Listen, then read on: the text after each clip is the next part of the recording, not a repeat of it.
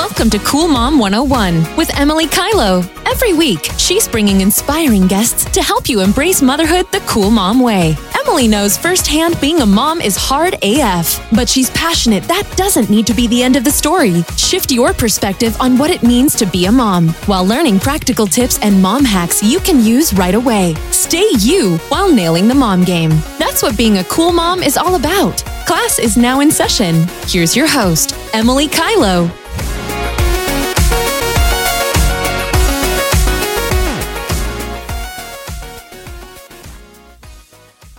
Hello, gorgeous goddesses, and welcome back to the Cool Mom 101 podcast. I'm your host, Emily Kylo, and I'm so excited to be bringing you today's episode featuring Dr. Andrea Liner, the breakup doc. I thought this was a weirdly perfect fit for the day after Valentine's Day because you know what? Everyone's not in a relationship and everyone's had a breakup. So if you know someone going through a breakup, this is the perfect episode for them. I thought it was also really great as someone who's gone through super terrible breakups. I'm sure most of you listening have it was kind of healing to listen to some of the struggles she sees with breakups and how to address them. So I hope you love this episode. And before we get into a little more about the episode, I wanted to mention one of my worst breakups. I feel like it's always like the first one, you know, like that first real love. And so this breakup I had, I was probably around 22. And I remember vividly being so depressed and so sad for an entire month. And I, I remember this moment so well. I looked at my grandma was visiting and I looked at her and I said, Am I just going to feel like this forever? And she said, No, sweetheart, you're not. And it was just one of those moments now where I look back and it, everything is different with perspective, right?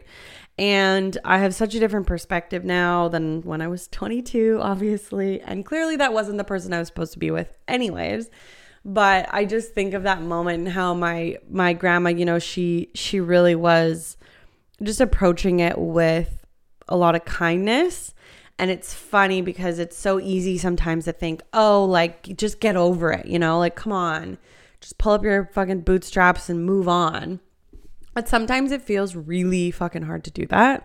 And so if you're going through that, I want to send you some love and just know that I've been there. I'm sure so many of us have been there. Um, so let's get into it. This is episode 94, and we talk about how Andrea got into psychology and then into her specialty of supporting people going through breakups. I think this is genius because if I would have had that type of support, I think I would have had a different outcome from that month long plus depression I told you about. And we also talked about the most common struggles she sees with getting over breakups and how to address them. We touched on how a global pandemic is affecting relationships because you know what? Everything's been different. People have been working from home when they don't usually. You're kind of seeing your partner a lot more in a way but it's not that quality time. So we talked about that. And then we ended with her top tips for strengthening relationships which we can all use so I hope you love this episode. I absolutely loved connecting with Andrea. She is so smart and so warm and approachable. So let's get to it. Here's episode 94 featuring Dr. Andrea Liner, the breakup doc. Welcome to the show, Andrea. Thank you so much for being here. Thank you so much for having me. I'm so excited. We're going to jump right on into the opening segment and get to know you a little bit. And I want to know what do you love most about your mom? Oh, I'm so excited to send her this recording because she has no idea I'm doing this. I think my favorite thing about my mom is that, and it's a joke I make all the time, that her biggest fault is loving me too much. Like, she is my biggest cheerleader, my biggest support. And she made sure I knew from an early, early age that she, you know, sometimes friends don't always have your best interests at heart. You know, employers don't, significant others don't always, but she will always have my best interests at heart and always have my back. And I just so appreciate her for that. Oh, you're gonna make me tear up. That's so nice. She's gonna cry. Oh, yeah. Let's put money on it. oh yeah. I love it. What's your daily ritual right now? What are some things you like to make sure you do to keep yourself grounded every day? Let's hear it. Yes, um, I'm very much trying to establish better rituals right now. Hmm. Um, I'm trying to incorporate more meditation and reading, and gratitude, and all of that. I'm really into it right now. But I'd have to say, what I currently do every morning, I make myself a little latte and I get back into bed just for a little bit and I play this strategy board game on my computer. Um, I've been doing this since the start of the pandemic, and it's super nerdy. It's by the people who make Dungeons and Dragons. It's called Lords of Waterdeep. Uh, my husband got me into it. My husband and our friends did, and so that's what I do. I have my latte, and I wake my brain up with this little strategy game that I get to play on my computer. I love it. For me, coffee is part of my ritual as well. I love, I love the taste of coffee, and I love the ritual and the slowing down of the coffee you know when like the sitting with the coffee? Yes i'm new to coffee. I didn't start drinking it until my late 20s welcome. Thank you. Welcome to the dark to, side. like, yeah i still have to do sugary like doesn't totally taste like coffee coffee but i'm getting there. You're expanding your palate. I love it. What are you most grateful for in your life right now? Gosh i I could talk about this for an hour. I feel like I have so much to be grateful for. Um, I'm incredibly grateful for my health. I think, you know, this past couple of years, it's a, uh, it's not something to be taken for granted. Um, and I am grateful that I have an incredibly supportive and loving husband and a business that lets me impact people and people let me into their lives in this intimate way. And I'm just so grateful for the opportunity to um, get to know people on that level and that they entrust me with their you know most vulnerable parts. Mm, it is such a gift isn't it? Yes. What's your why for your life? So what gets you up in the morning working with the clients that you do supporting them achieving the goals you've achieved what's your why? I think my why is split a little bit one is the answer I feel like I should say, which is also true, uh, which is, you know, to make an impact uh, on people positively and just be part of the contribution of positivity that flows through the universe. Um, I want to be part of that. And also, my other why is just to enjoy life. We're not here for a very long time. And I am all about, you know, I think this can have a negative connotation, but like, I'm a bit of a hedonist. I'm like, if it feels good, if it tastes good, if it makes me happy and it's not hurting anyone else, do it. Oh, I mean, speaking my language, and here's something I've been playing with in my brain a lot is you have to, as a human, come to the realization that you're always going to be competing a bit with your current self and what is good for your future self mm-hmm. and i think a mm-hmm. lot of people want to ignore that and they want to be like well no like you're you always just only save your money because that's better for your future and i'm always like yeah but like right now me is going to get so much enjoyment out of buying this i don't know i just got airpods and oh, that really like up leveled my gym game for example. And so it, it's like it, it's a, a balance and a push and a pull but i think about it often because i'm definitely a little bit more of a live in the moment uh enjoy the now type of girl. Absolutely. Uh, that resonates completely. Yeah. But i think it's dangerous if you want to deny that that's there. Like yeah. it's there. Yes, yes. And you know the future isn't guaranteed so it would really really stink if i saved all of my enjoyment for later and never got to do it yes i'm with you i love it so I would love to just situate everyone a little bit, give the listeners a little background about, you know, where you grew up, what your early life was like. Let's hear it. Yes. It's so funny. I I'm a therapist first and foremost and I usually ask these questions of my clients and no one ever asks me these questions. So I love that you said I love that you said that that's like a therapist question. I was like this is great. Oh, bet, right? The background. Um so I was born and raised um, in Denver, Colorado. Technically, a little suburb of Denver, Colorado, but that's the gist. And I, I will admit, I have been beyond blessed and lucky that I had a supremely wonderful childhood. I lucked out the parents I got born to.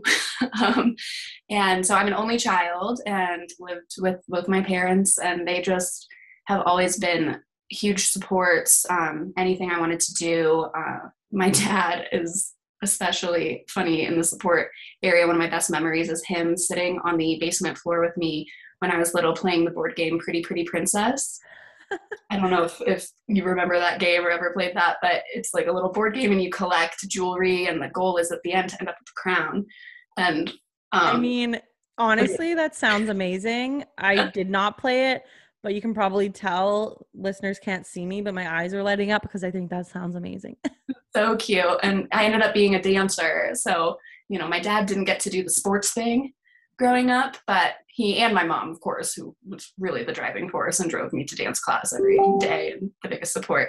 Um, but she, um, both of them, super supportive. And my dad, it's so funny, they'll watch like dance TV shows now, like So You Think You Can Dance. And my dad's the one critiquing the technique of the dancers. He's gotten so into it. I love that. That is so cute. Yeah. So I was a girly girl in my in my childhood and today. I'm still a girly girl. So am I, which kind of makes me I was thinking about this lately because I'm kind of on the fence and it's funny because you're an only child too and it, i'm kind of on the fence of like do we want to have another one? Do i want to stick to the one and done? And there's a big desire though for me you can't plan this though. There's a big desire in my soul i would say to have a girl. Um so i have a son leo amazing. But there is this desire to like do all the girly things. Oh my gosh it's so gendered i know and that's like not the way of the world these days i get. And i just think it's cool to see the different experiences mm-hmm. and i would i would love that. Yeah. Hey maybe he'll want to do dance or something at some point you can get well that's the thing like this like but will i be will he want long hair that i can braid? Mm-hmm. maybe not. Maybe not these are the things i think about like you know like braiding her hair i don't know this is this is the rabbit hole we get down into sometimes. and I'd love to hear, Andrea, how so it sounds like you had a pretty idyllic childhood. I mean, we all have traumas and shit and stuff, but sounds like you had a lovely childhood. And I would love to hear next how you got into psychology and then how you kind of got into the specialty of one of your specialties is supporting people through breakups. Yeah. It's amazing. So I'd love to hear that story. Yeah, it's funny. I think all of the you know my big traumas in life because everyone has them like you said mostly had to do with other people you know not my immediate family as much. Right. Um, so it's funny i i didn't always want to be a psychologist. I was a very strange child in a lot of ways. Um, i was pretty funny but like strange in some ways. And i loved going to the dentist. Like so weird. I think it's because I didn't have a cavity until I was 30, so I didn't really know the pain of the dentist. And I had a really cool dentist, and there was always the stuffed animal you could enter to be in a drawing for when you went. Thought that was so cool. So my four-year-old brain turned that into I'm going to be a dentist. And then when I was a teenager and had braces, it evolved into I'm going to be an orthodontist. Um, never really thought about it, just decided really early on, and that was the narrative that I subscribed to my whole my whole life until college, where I started out pre-dental biology major, um, and at the University of Texas, which was a great you know biology program and all of that. And turns out I hated it. I I wasn't so great at the chemistry and the physics. Um, I liked biology all right, but just did not thrive in that environment at all. And the classes that I found the most interesting were my human biology classes that talked about the brain and mm. that, and then my psychology electives. And then my mom, um, she was actually a journalism major in college, but always had a strong interest in psychology. So, like, we would always talk, like, you know, when there were kids at school not being so nice to me or having a fight with my girlfriends or whatever, um, my mom and I would always kind of have conversations on, well, why do you think she's doing mm. that? Or why do you think that person is like that? What might that person have going on that's causing them to act this way? so I naturally got a little bit indoctrinated into that way of thinking. And I always loved reading Cosmo as like a teenager. I thought it was so cool to read Cosmo. And I remember seeing like the experts quoted in articles and things, especially about relationships and whatnot, and thinking, that's so cool. I want to do that. So that all kind of coalesced um, to me changing my major to psychology and wanting to focus on actual clinical practice over research. So off I went and went to grad school for psychology. Oh, I love it.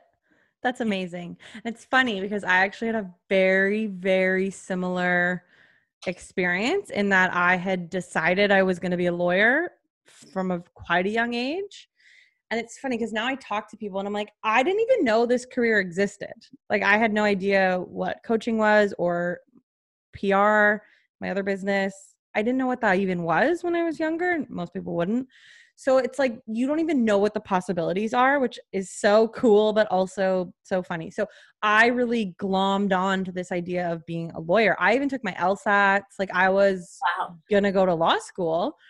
And then in my year off, kind of in between when I was gonna go and my finishing my undergrad degree, I don't know, something just clicked. And I was like, Emily, like you don't want to be just doing research is like essentially what most law is is looking at case precedents. I'm like, no, I have no desire to do that. I always had it's kind of funny too. It reminded me. I always had such an interest in kind of the sociological and psychological aspects of the law and criminology. I found that interesting. Like how do do two kids grow up down the block from each other and one turns into like a gangster criminal and one goes to Harvard med school. Those kind of things were really interesting to me, but wow. not actually being a lawyer.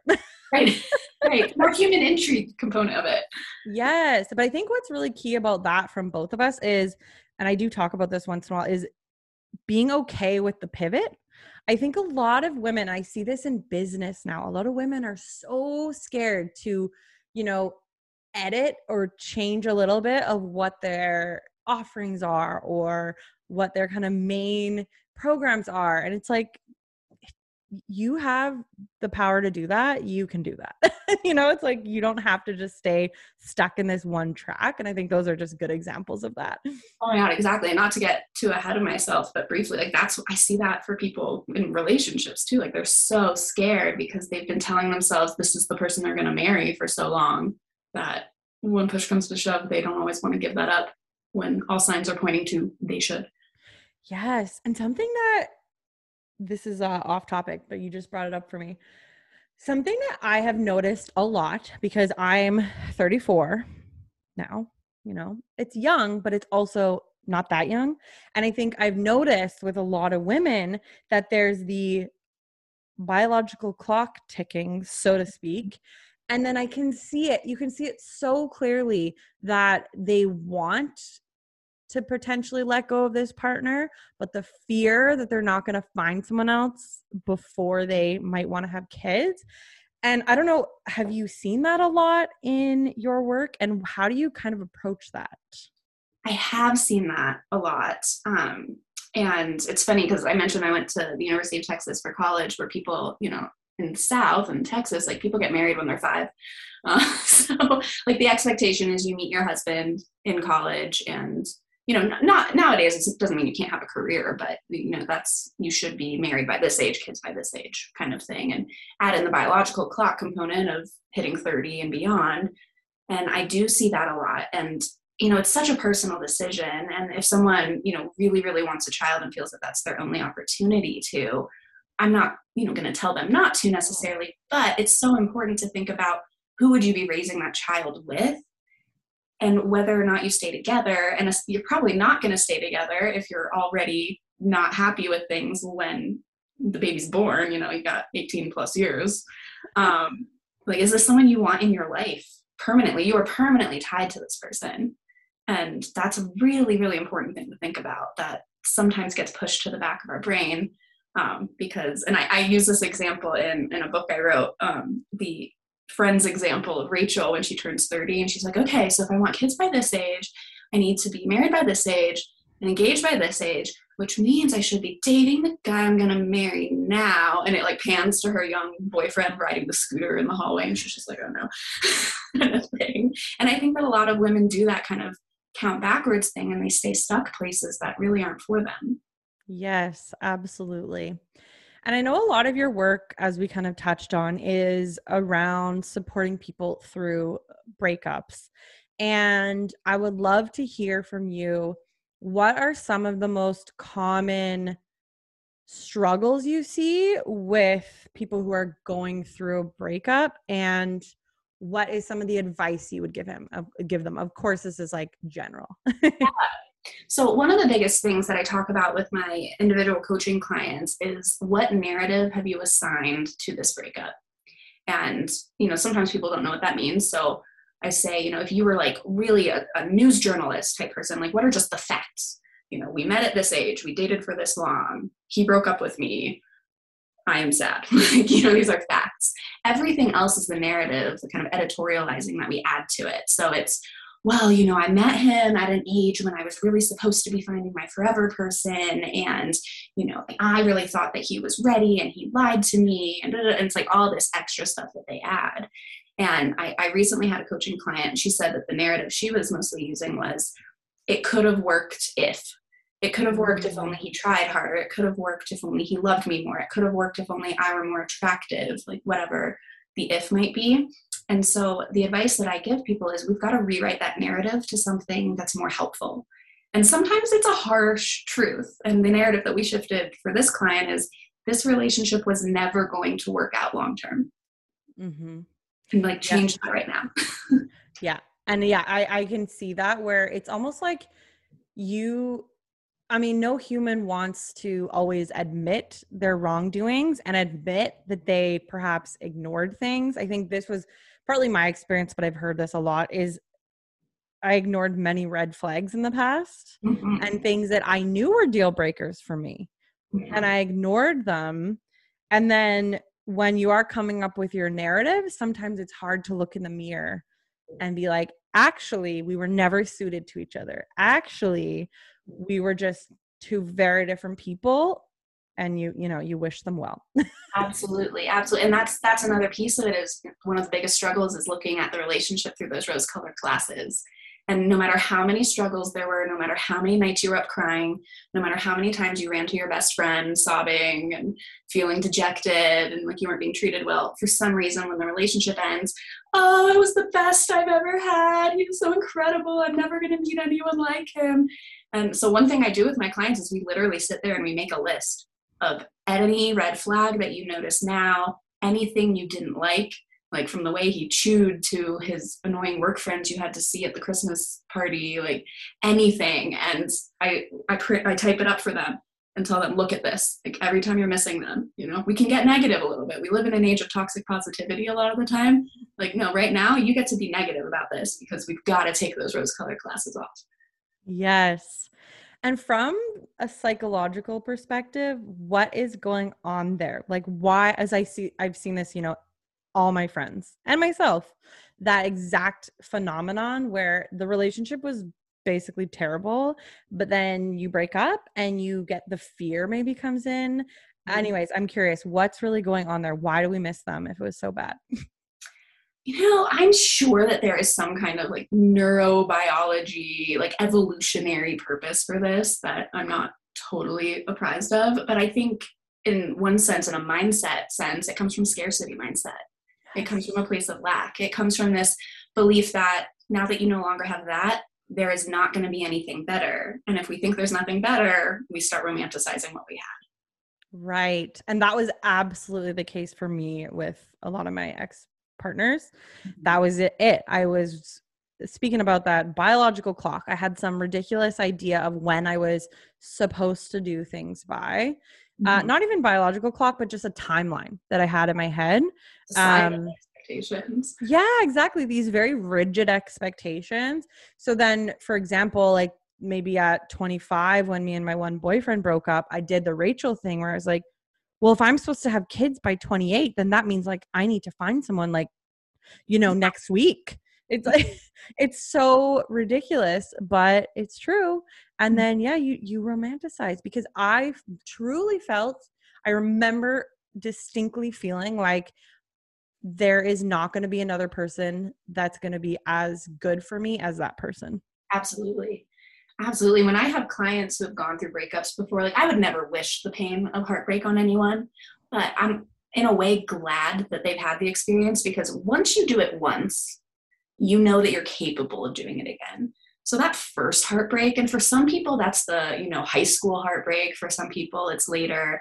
But just knowing that going from that feeling of I'm never going to find someone like him, I'm never going to feel this way. I'm never going to have inside jokes with someone like this. No one's ever going to understand me the same way. And then lo and behold, they heal and they find someone else. Even if that relationship ends, they remember, oh, I've been here before and I have done it. Right. And I've ma- made it through to the other side. oh, so true.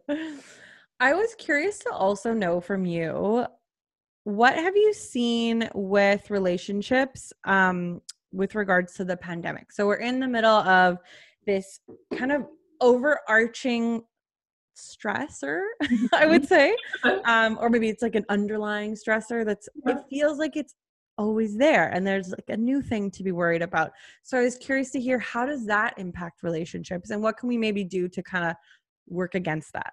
Yeah, absolutely. I think the way I describe it to my clients sometimes is it's like when you have a lot of apps running in the background on your phone and it's like a slow drain on your battery. And you're like, why is my battery dying so fast? And you don't realize that you've got all these apps open. It's just this constant background app draining us all the time. And so what I've seen is a couple things. One, and this was especially too in the 2020 component of the pandemic. I can't believe we're referring to years for the, pandemic in our freshman year of the pandemic. Yeah. Um, so so sad. Uh, um, it was a lot of people scrambling to have someone to spend time with, not wanting to be quarantined alone. So I was seeing, um, and this is part of what prompted the opening of my breakup coaching practice because at the time I was still only doing therapy. Um, but what I was seeing was that people were kind of shacking up with people they had only been on like a couple dates with. No. Yeah, it was wild. Um, just because, oh, we had a good time and both of us live alone and it makes more sense to quarantine together. And that's, you know, the early honeymoon phases where they're having sex all the time and, you know, enjoying Great time for that. Yeah. Um, so a lot of people were kind of forced together, um, forced to fit. And upon learning more about each other and habits, that clearly wasn't a fit, but not wanting to give that up necessarily or just finding themselves in too deep was kind of a thing. Um, and then for the established couples, it's just that our, everyone's fuse is so much shorter because of this background draining. So conflict and tension were just a little more rampant and less time to like miss each other. Like I, I love my husband. I don't, I don't know if he'll ever listen to this or not, but yes, babe, I love you. Um, and we both now work from home, so we are together all day, every day and he used to travel for work so we would have these periods of time at least you know during a typical work day where we could miss each other a little bit and have things to tell each other at the end of the day um, and now we have to get a little more creative with making sure we spend time apart have separate hobbies um, even if we're just in different rooms of the house um, but making sure that we're not getting on each other's nerves too much not forgetting to give each other space um, and I, I think that can make little things feel bigger mm. than they mm. really are when that those tensions are higher. So, and I've noticed that a lot with clients too. And, and luckily, you know, we've we've really figured out a good a good system, but it's been a challenge for a lot of people. They're like, I just I didn't realize how much my partner annoys me. And it doesn't necessarily mean they don't love them anymore, that they want to break up or get divorced or anything, but um, it's it's highlighted some some irritations for sure.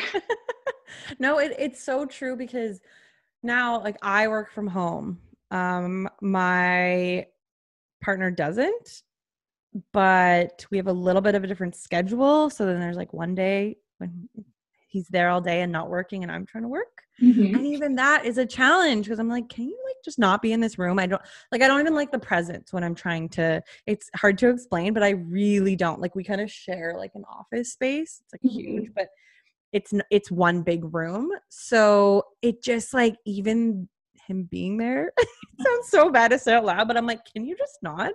I know. He's it's like, so I'm not doing anything or talking. I'm like, I know. I can hear you going. Like, stop. Oh man, my husband got mad at me yesterday because he's so sweet. He knows that I see clients, um, my therapy clients are 50 minute sessions at, from the top of the hour. So from 50 to the next hour, I'm typically free. I'm writing my notes, I'm using the restroom, getting water, whatever. And he'll like kind of pop his head and be like, hi, what's up? And he's just being so sweet.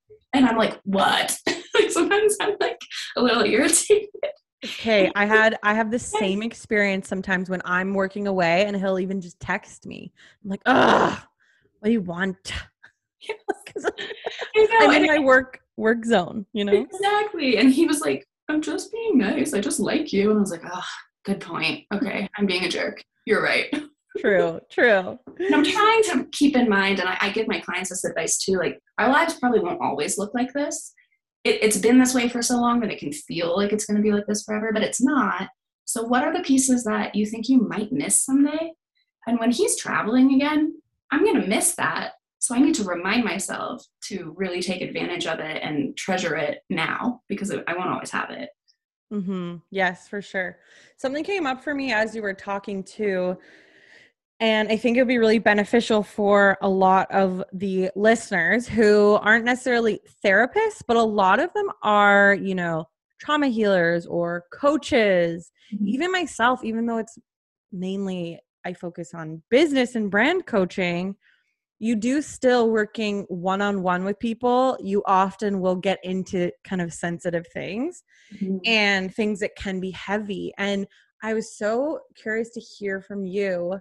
How do you kind of like stay grounded or, you know, stay above the line when it's so much kind of like shit coming at you? Yeah. you know what I mean? Yeah. What are your tips around that? Oh, this is a question I get a lot, especially from the interns I supervise for like in grad school, just learning how to do therapy. And it's funny, I need to come up with a more concrete like methodology of this. But I think the things that work for me, one is that I have a really great support network. And obviously in, in licensed therapy land, there are very strict confidentiality rules and ethics involved. And, and I would hope that, you know, coaches and, and other healers subscribe to similar guidelines. Um, so, you know, I'm not talking to just anyone, but I have other therapist friends and colleagues that we have consultation groups and things. So if I have something really heavy happen in a session, I can kind of tell them and kind of uh, not dump it on them, but like spread it out a little bit, um, which is mm-hmm. super helpful. Because um, technically, legally, I'm not even supposed to do that with my husband. So, you know, I have to have that professional network in place. Um, so that's helpful. And then I also like physically have a room that I do therapy in my this is my home office. And I, you know, I shut the lights off and I close the door at the end of the day. And I physically leave the space. And I think that's been really helpful. Um, and the other thing is I have my own therapist. So, you know, I think everyone should have, you know, whether it's a coach um, or a spiritual healer or something, someplace where they go and get taken care of um, to kind of spread it out and process it. And you know, there it's funny. I've been doing this so many years now that I don't really get activated that easily. But every once in a while, I'll have a really heavy session with someone, or just something going on in my personal life gets triggered by something someone's talking about, and I need to hash that out. Um, you know, you can't just let that sit. So definitely advocate for people to have their own helpers. Mm-hmm. Yeah, I, I advocate for like many helpers. Um, like I have a few. I actually just started with a counselor because we have like registered counselors here. Um, so I know it's different. This is in Canada. It's like it's different depending where you are. Yeah. Um, but it was so nice. Like I hadn't had a therapist like that in a while, and it was really nice mm-hmm. to talk to someone who and nothing against obviously i'm a coach there's nothing against that or like a mindset coach but to someone who is a true professional in that like emotional component mm-hmm. it was so nice and we're yeah. a good fit which is big i think fit is so important yes the research says the best predictor of successful therapy is fit with your therapist like above credentials above experience it's fit so yeah. absolutely and i will say this is obviously just my personal experience but i've been to counseling this is probably my third person. And the first time, especially, I never jived with the guy. First of all, it was a man, which for me, I think just it wasn't ever going to be the right energy. Um, and then, yeah, we just didn't didn't really click on that level and i think yeah i can completely see why that fit and chemistry is such a big predictor mm-hmm. um, i can totally see so i feel like what i would say to people and i'm sure you'll say the same thing is you like don't feel bad if you don't go back to someone if it's not the right fit. Even my i really like that the therapist yesterday she said that. She's like just so you know if if we're not a fit don't feel bad like canceling appointments. She's like even if in a couple months you re- you feel like it's not a fit anymore cancel. Like don't don't worry. But i'm i was really appreciative that she said that and put that out there. Yes. Yes, and I think that's so important. And I, I don't know if there's, you know, a distribution, like people who do this who are coaches or therapists or who does it more or whatever, but well, I have noticed it more with men, I must say. But this idea that like I'm the best at this and I'm the person you need to work with and this kind of self-importance piece of it. And that to me is a huge red flag in any professional that it needs to be like, hey, like this is how I do things, but if it doesn't fit for you, you know, let's talk about it and see if there's a way to make it fit for you. And if not, cool. Let's find you someone who's a better fit. And that that kind of humility piece, I think is very, very important. Yes, I'm with you a thousand percent. And I talk about it with my clients and just the way that I even approach sales, for example, because you're in the business of sales with your coaching as well. Mhm. And I am personally a huge proponent of, uh, you call it kind of like magnetic sales. So, as in, I put out the information, I put out the content, and people are drawn to me. And of course, yeah, if they ask specific questions, I can answer that. But then it's, I'm not there to hard sell you. I will never do that. I do not get on calls with people and try and like grind them down. Literally, most people, most clients that I have uh, message me in my DMs and are like, "Hey, I want to work with you." mm-hmm. Yeah. And I'm like, perfect. What like what are you thinking? Yada yada. And then we go from there. If it's a good fit, perfect. But I just I I'm glad you brought that up because I do see that in the coaching industry yes. and probably other places, like you said, not just coaching, but you need to find the right fit for you, whether it's a therapist, a coach, and don't feel bad saying no to someone if it's not the right fit. Yeah. Well, it's uh, it's the thing that also makes me feel better as a coach because you know I'm a breakup coach. I, there aren't a ton of us. I don't think it's a huge, hugely saturated niche, but there are, excuse me, some people who have been doing this longer than me who are more established. Like I have a couple like coach crushes that they're just killing it. They're doing exactly what I want to do, and they've just been at it longer. And sometimes I feel intimidated, but then I have to remember, you know, just because we work in the same area doesn't mean that they're the right fit for everybody, nor would I be. So it's a good thing that there's variety. It's a good thing that there are more people on the scene doing the same Mm. I agree. And I, you know, I say this all the time and to clients because it's a common thing that comes up with women. They're like, oh, but this person does something similar. And I'm like, who gives a shit? Like, there, the way that you talk, your experiences, the way you present information, your expertise, that is all going to click with the right person. thing. And the rest, I obviously, like we talked about, I don't worry about. like, if it's not a click, like, there's going to be someone out there who's going to really support them. So I love that. I would love to end on, let's end on an upswing. And what are your top tips for working to strengthen your relationship? So if you don't want to go to breakup land, it's okay if you do. It's okay if you're there. You can contact Andrea and she can help you. Um, but yeah, if you're looking to strengthen your relationship, which I feel like probably everyone is, what Yeah. are some of your top tips? Well, first, I have to do my obnoxious plug for therapy. Uh, I, I just think that when you have someone, a designated space, whether it's weekly, bi weekly, even monthly, um, to have where it's your space to, to dump, to vent, to figure things out, to process things, to get reality checks like, hey, I freaked out at my partner about this.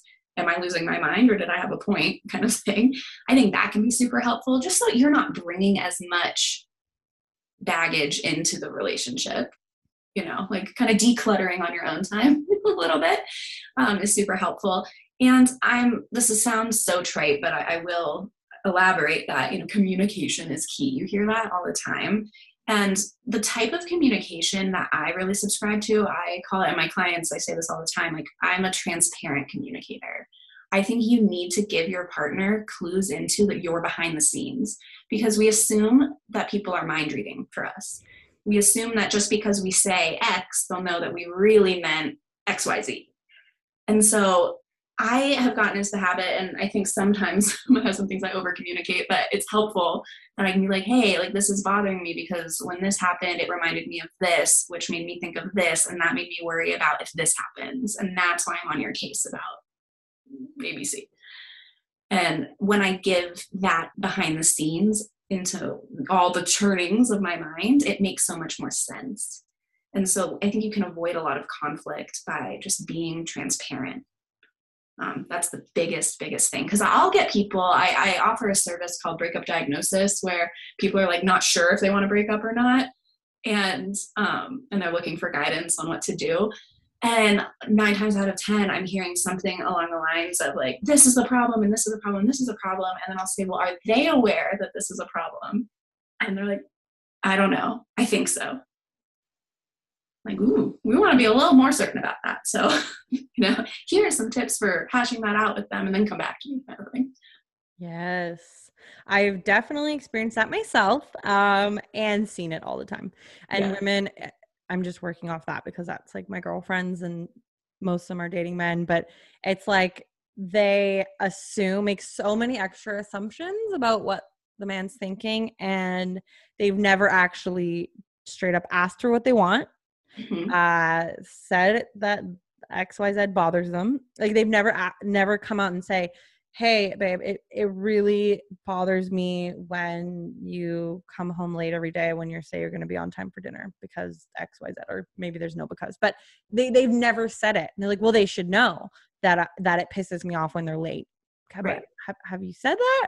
That's maybe right. that's not the best example but they just i think it's so common. Mm-hmm. you have to say it. Absolutely. Absolutely. And i think you know a plug for you know if you're not currently in a relationship and you want to be in one being really clear on what it is that's compatible with you what you are seeking out what you're looking to avoid maybe based on past experiences and not just having someone fit this mold because oh i'm 28 and i need to be married by the time i'm 30 so this guy is good enough so i'm going to just ignore all the things that i don't like because i want to stay on my timeline. I think that's that's another way to avoid a breakup is don't do that yeah, let's not go there, okay? well, thank you so much, Andrea. This has been incredible. I have learned so much. I know everyone's going to love it. And I want to acknowledge you for the incredible support that you're providing to all of your clients because anyone who comes to you is going through a hard time and you are absolutely a light in that i have no doubt so i want to acknowledge you for that. Thank you. You're welcome and of course thanks for coming on the show. Absolutely thank you so much for having me it was a blast. My pleasure. Before we get to lightning round where is the best place to connect with you? Where do you like to hang out? Yes i'm mostly on instagram I am at Dr. Andrea Liner. Um, it's dr.andrea.liner. Um, you can also find me. I have a free Facebook community called the Breakup Clinic um, that you can search by that name. and it's a community for support, connecting, sharing stories, and I go in and give expert tips and some live coaching. Um, so you can find me there, and you can grab my free breakup first aid kit on my website, which is drandrealiner.com. Amazing. I'll make sure to link everything up.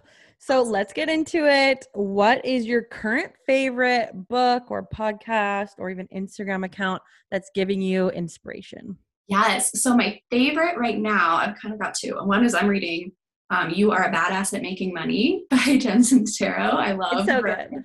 So good. She's just so relatable. Um, I love mindset stuff. Money mindset I find fascinating because it's one of those taboo topics that no one talks about, but we really need to change that societally.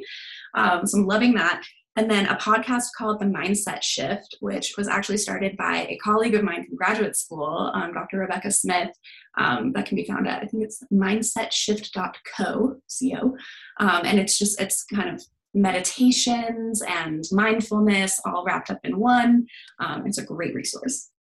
Sounds amazing. Yeah. What is your morning beverage of choice? So it's got to be a sugar free vanilla latte. I love it. I, I feel fancy. I have a little espresso machine and I've got my sugar free syrup, which I know is not the best for me, but maybe better than real sugar. I don't know. It's a debate. Um, but that or tea. I'm being good. Yeah it's a heated debate and i think what i've come to the conclusion on based on what i've seen in the research is that either's fine. So basically don't overdo either. Right right. Everything in moderation. And you're good. What is your favorite thing to do with your partner? Eat. We are both really, really into food, which is is why I have to be good about staying active. but we are total food people. He's a wonderful cook. Um, I'm very lucky. He cooks for me all the time and is always down to go try a new restaurant, especially sushi. We are really big sushi people. Oh, well, then you got to come to Vancouver. It's really good here. I've heard that. I've got to get there. Really good sushi. Have you tried aburi sushi before? No. Like the flame grilled style. They take like a, Oh. you have to look it up after. It's delightful. It's just my fave. Fantastic.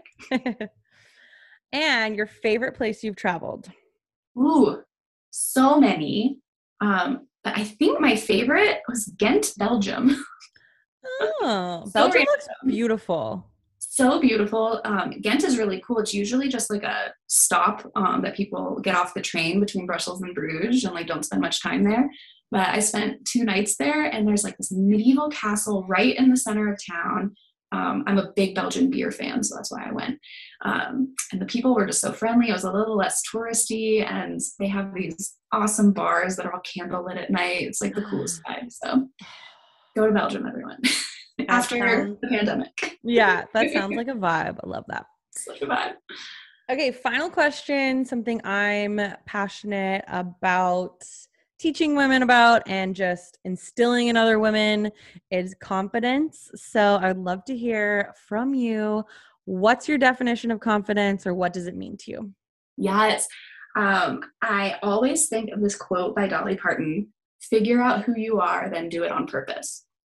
And I just feel like knowing who you are, knowing yourself, knowing your values, what you stand for, what you like, what you don't like, your quirks, your flaws, all of it, just being very familiar with yourself and then just owning it is the definition of confidence. And it's the best way to live an authentic life. Hmm. So true. Thank you so much, Dr. Andrea. This has been amazing. Thank you. Thank you for listening to Cool Mom 101 with Emily Kylo. If you liked our podcast, please be sure to leave a comment or review and be sure to tune in next time.